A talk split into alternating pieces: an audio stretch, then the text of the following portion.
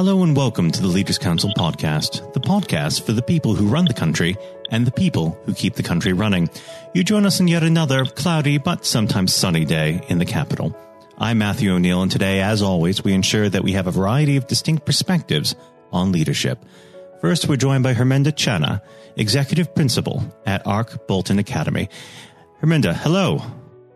Hello, Matthew. How are you? Very well. Thank you for coming on the show. Um, we no, might as thank well, you for inviting me. Well, we might as well dive straight in. In the matter of 18 months, you took a school from special measures to good. Tell me, how did you manage that? So, the, the, there were there were several key steps on that journey, and if I outline those steps, it was everything from being visible in front of our community so we could build trust. It was about walking the classrooms with teachers in very difficult circumstances to show that you were there with them to do the work. And then it was really managing expectations around what it takes for school improvement to take place. And I think there are several layers which you need to look at, which is everything from student culture to teaching and learning to making sure that you are succession planning along the way. So it's no one answer. And I know that's not what you're expecting, but it's just, it, it's multiple layers that have to run in parallel for that to happen. How would you describe your personal leadership style? That's that's an interesting question. You are, you often get asked that, but I think for me, it's about making sure that you are the type of leader you need to be for the situation that's in front of you. And I think there are some instances where leaders need to be really direct. And I think that there are some instances where you need to be collaborative, role model, it encompasses all of the ones that we're aware of. But I think one of the key principles for me is around making sure that we never forget that the people that stand in front of us are just human beings mm-hmm. who are trying to do the best that they can.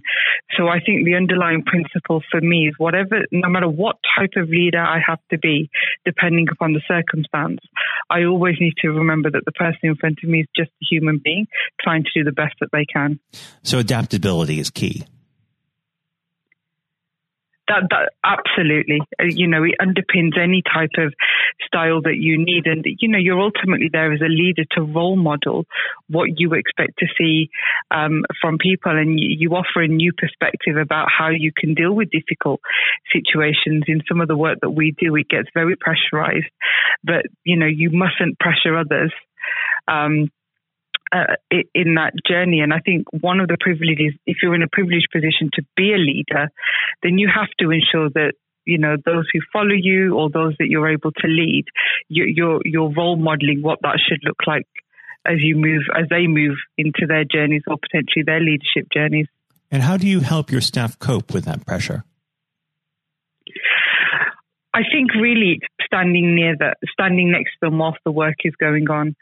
Um, this idea of being in classrooms, this idea of role modeling what a difficult conversation is going to look like, this idea of instilling a very solutions focused way in terms of how we deal things, I think is absolutely key. I started off this academic year talking to my staff about self help and, you know, really empowering them to feel like they have a voice or they have a process by which they can make a difference. You know, we're in a really, really exciting time where, you know, you can pull up something on a YouTube video and you can learn a skill or you can understand a concept a lot better or you can find a third way to do something. And I think sometimes with all the information that we have to hand, if we don't have this philosophy around self helping ourselves, being the best version of ourselves, then I think the knowledge just gets lost. So we've really instilled in our staff this idea of being able to self help. There's always a way. There's always a way that a problem can be can be resolved, and you and you ultimately have the power and the agency to do that. And of course, you lead two distinct different types of uh, individuals. You have staff and students. Do you find that you need to adapt your leadership style to deal with those two different groups? I think broadly, the principles of leadership are the same, which are you respond to the situation because it's not about the person. And whether they are young people, whether they are people more experienced, obviously the, the conversation will sound different. But if I put it back to that core principle, and you know you have a child who potentially makes a mistake what do you do with that child? You, you, you nurture them, you role model to them the right way to do it, you check in with them, you support them on their journey to develop that skill. And I think sometimes we forget that that needs to apply to adults as well, notwithstanding all of the different things that we could talk about in terms of a set way to do things and adults thinking that they've got a better way to do things. But I think if you can instill this idea of self improving and self help and being the best version of yourself, whether it's adult or child, I think then messaging becomes a lot a lot easier. Um, but there needs to be a culture that underpins that. And who encouraged you to be your best self? Was there a particular individual when you were first starting out in teaching, or was this uh, going further back when you were a student? For me, I would say it, it, came from my parents. Actually, um, I'm a Sikh. I, you know, that's the faith that I follow, and one of the core messages that that come from there is this idea of making sure that you're able to help people, that you are compassionate, that you're ensuring that you support people to be the best versions of themselves. And when I watched my parents growing up, there was a lot of difficult challenges they faced as, you know, first generation immigrants to the country. But this idea of a can do attitude, this idea of always finding the third way, this idea of there's always somewhere to find a solution, I think that's very much shaped the way that I definitely go at things, go at challenges. And I think the finesse is just different techniques that you pick up along the way. And you must obviously try and pass this on to your staff and your students. Um, what are the words of advice that you give to young people when you first come into contact with them?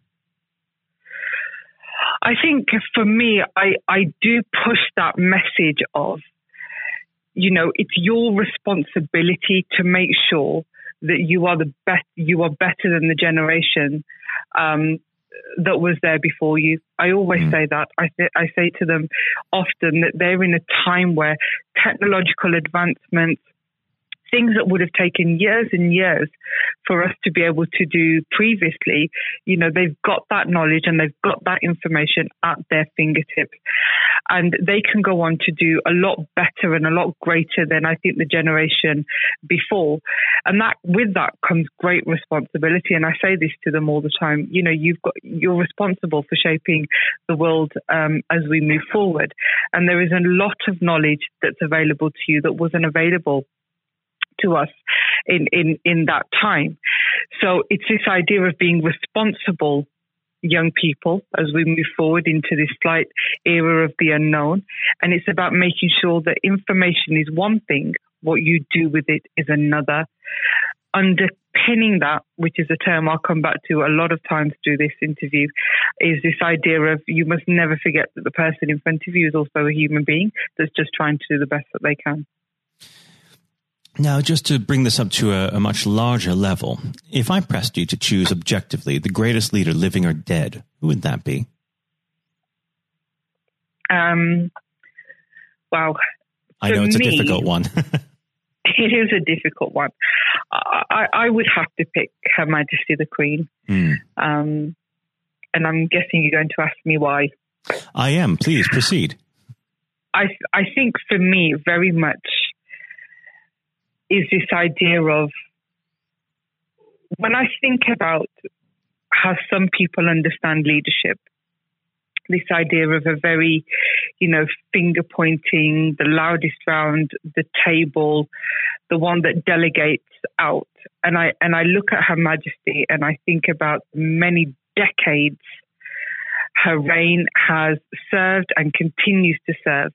And there are a few underlying principles which I see which are around discipline, which are around role modeling, which are around listening, which are around being mindful of what is said and how it's said.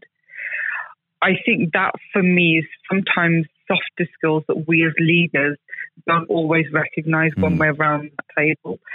And there's a level of humility I really feel, even in terms of body language and the graciousness by which that which that comes through.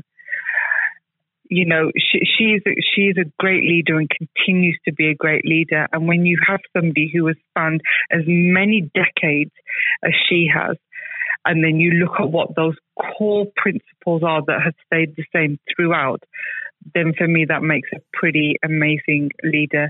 Because for me, what always comes through is no matter what person is stood in front of her, what she's never forgotten for me is that person is a human being. Mm. And I think that's how you are able to span decades. Well, Harminder, it's been an absolute pleasure discussing leadership with you. Unfortunately, our time has very quickly drawn to its close. But before I let you go, what does the next 12 months have in store for Ark Boulton Academy?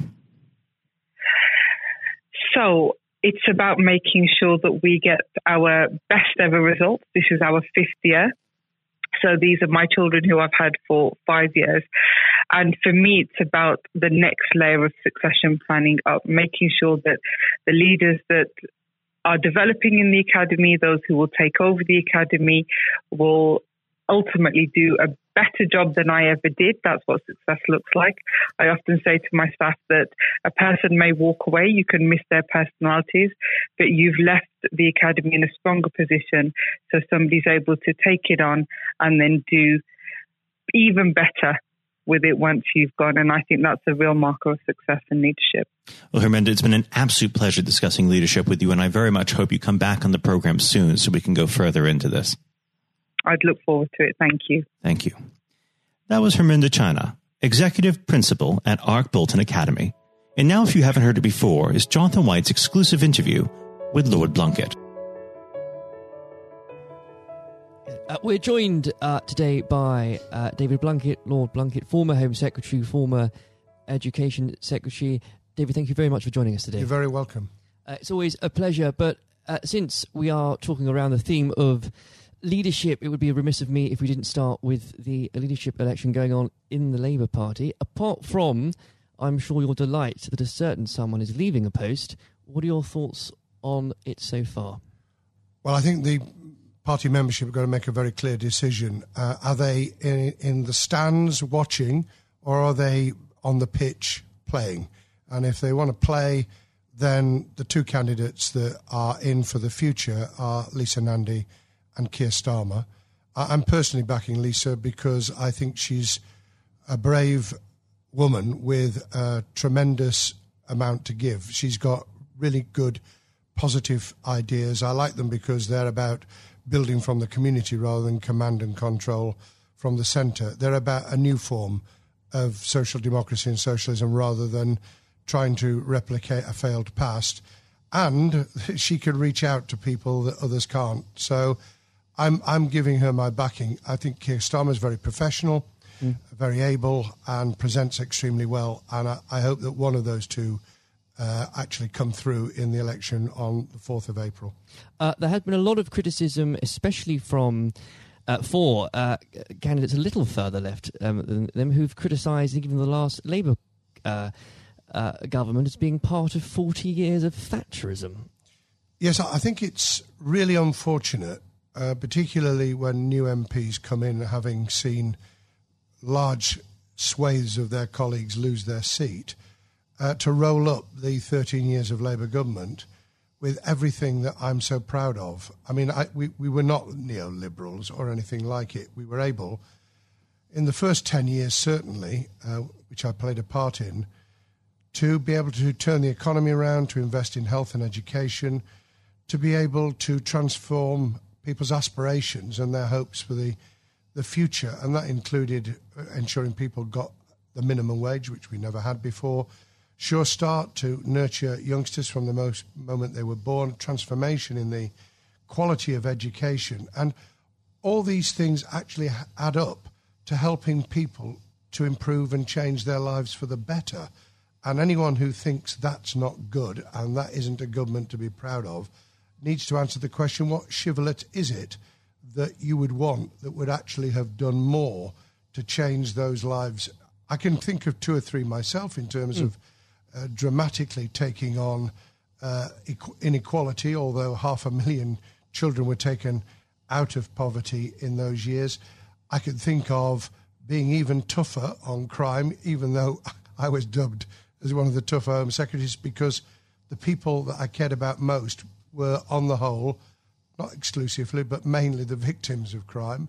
I can think about taking on the very, very rapidly growing transnational power of the big tech, tech companies, which we still need to work through in terms of how we do that from a, a single nation just off the coast of Europe, and how we work internationally without getting caught up in wars we don't want to be involved in. But how, how are we international in a way that ensures that we play our part in making a better life for humanity as a whole rather than disengaging and becoming alien from the rest of the world? Th- those are big questions for the social democratic left, particularly with artificial intelligence and robotics changing the world of work forever, I think, in the next 20 years.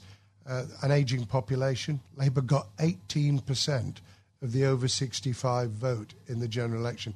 Just 18%. It's staggeringly. It's extraordinary. Staggeringly bad. Um, and, and climate think... change, which we all know is going to be either a big gain or a terrific political trauma. We've got to take people with us no matter uh, which political party it is, the changes that will occur in this decade, especially, will determine their future ideologies, certainly. And spe- speaking of your time uh, as Home Section in government, um, you worked with so many different individuals of all political stripes and none at all.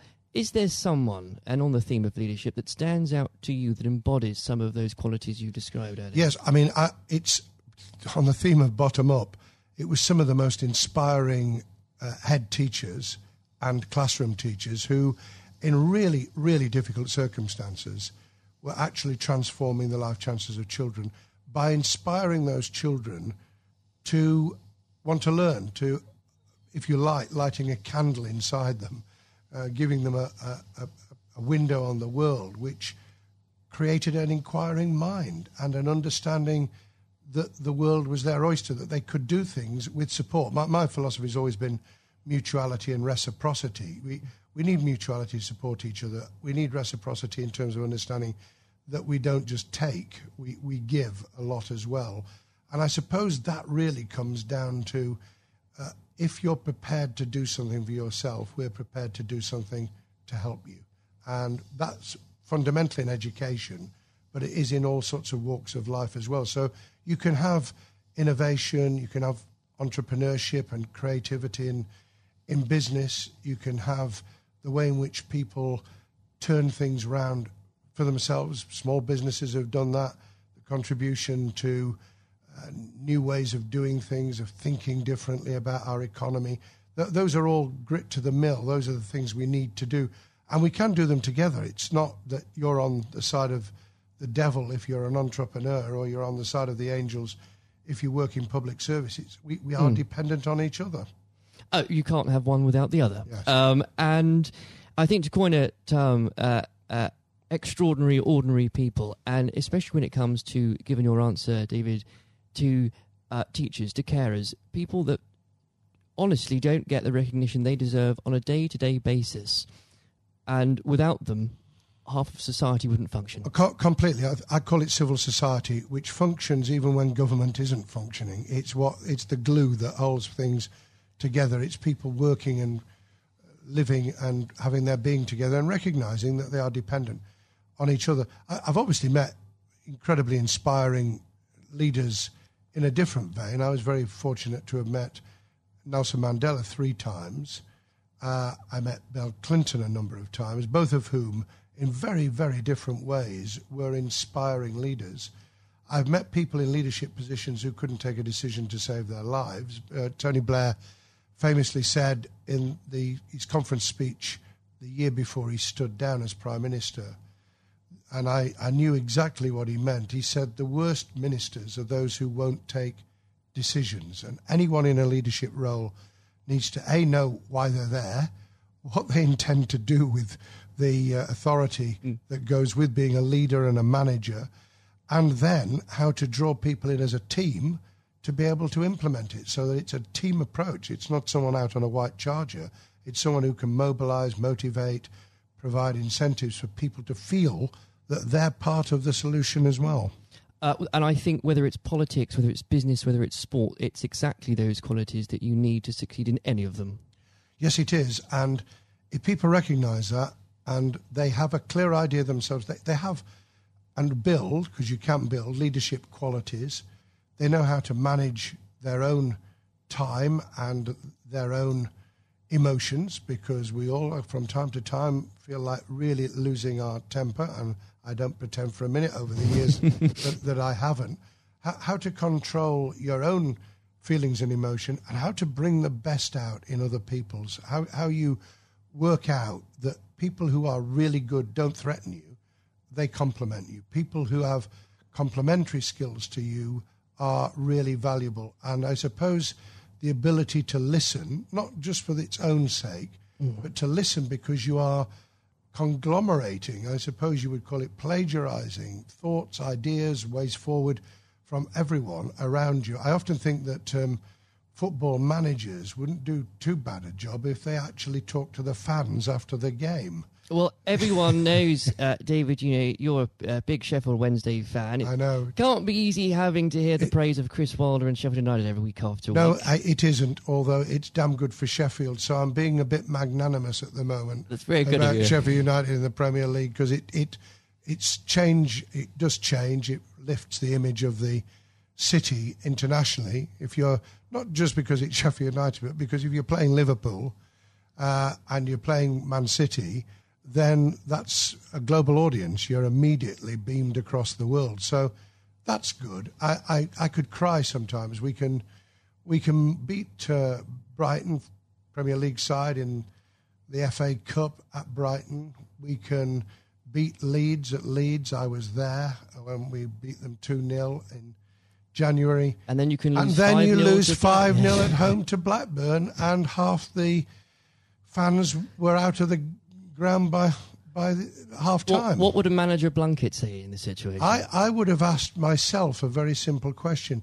What went wrong with motivating those players so that when they came out on the field, they walked instead of ran? They didn't have any of the passion they'd had the week before at Leeds. They showed no drive and incentive to take hold of the game. What, what went wrong with the same players who'd played very well the week previously. And if you could answer that question, and there may have something may have happened. Who knows? Something during the morning before the game started, something may have gone sour. You get the answer to that question, and you then start to ensure that we never, never do this again. Well, I'm a Chelsea fan, so I'm beginning to feel your pain at the minute. Um, but I would like to pick up on another point you just made, actually, David, about choosing a strong team, people that complement you. A lot of criticism that uh, Theresa May got as Prime Minister was that she tended not to pick, perhaps, the more ambitious, the more uh, uh, uh people, uh, uh, ministers that might well challenge her. One of Boris Johnson's, for all his faults, he has been said in the past, he's a man that picks people that are good at their briefs. Do you agree with that? Well, I'll reserve judgment on that until I see the outcome of the reshuffle, which, as we record this podcast has not yet happened. Mm. And I imagine I, I, would be very surprised if he didn't have quite a brutal reshuffle, not just to get people in who he likes, but people who are going to be really sparky and able and clear at doing the job because you can have all the best ideas in the world. You can pronounce on what you're going to do, but if you haven't got leaders in those departments prepared to do it. If they're just toadies, by the way, and there is a tendency, a new mm. prime minister, larger majority, got to be very careful that you don't pick people because you're receiving the echo of your own voice uh, when you're speaking to them. But get able people in. I, I, I won't comment on some of the less able, but there are clearly in the cabinet as I speak at the moment people who are really just not up to it. I mean, incidentally, anyone who won't be cross examined by decent journalists on the BBC, who've changed their minds recently about mm. Sky, isn't worth their salt. If but part of being cross-questioned is to demonstrate to yourself that you've got a grasp of your brief, that you believe in it, and that you can persuade people of it. And if you can't do that under real cross examination rather than sitting on the sofa for a, a, an easy morning television program, get out of the business. You know, don't don't do Without it. a doubt. Yeah. Uh, that's and also I should add that is how uh, Leaders of All Stripes earn that respect in the first place. But there is a question, isn't there? And try and answer the questions. That's, that's what I always tried to answer the or questions. be very good at avoiding them. Either way, um, Oh well, the, the way of avoiding them is to take it head on and say, "I'm I'm not going to answer that question. Explain why." quite. Uh, the um, and I think that one of the great things about uh, the Leaders Council, especially, is that um, it takes and talks to people again from all different backgrounds, leading something very different. Whether it's a charity, whether it's a business, whether it's in politics. There comes points though, and David, you must have experienced this, whether as leading Sheffield City Council or as Home Secretary, when people are looking at you for leadership.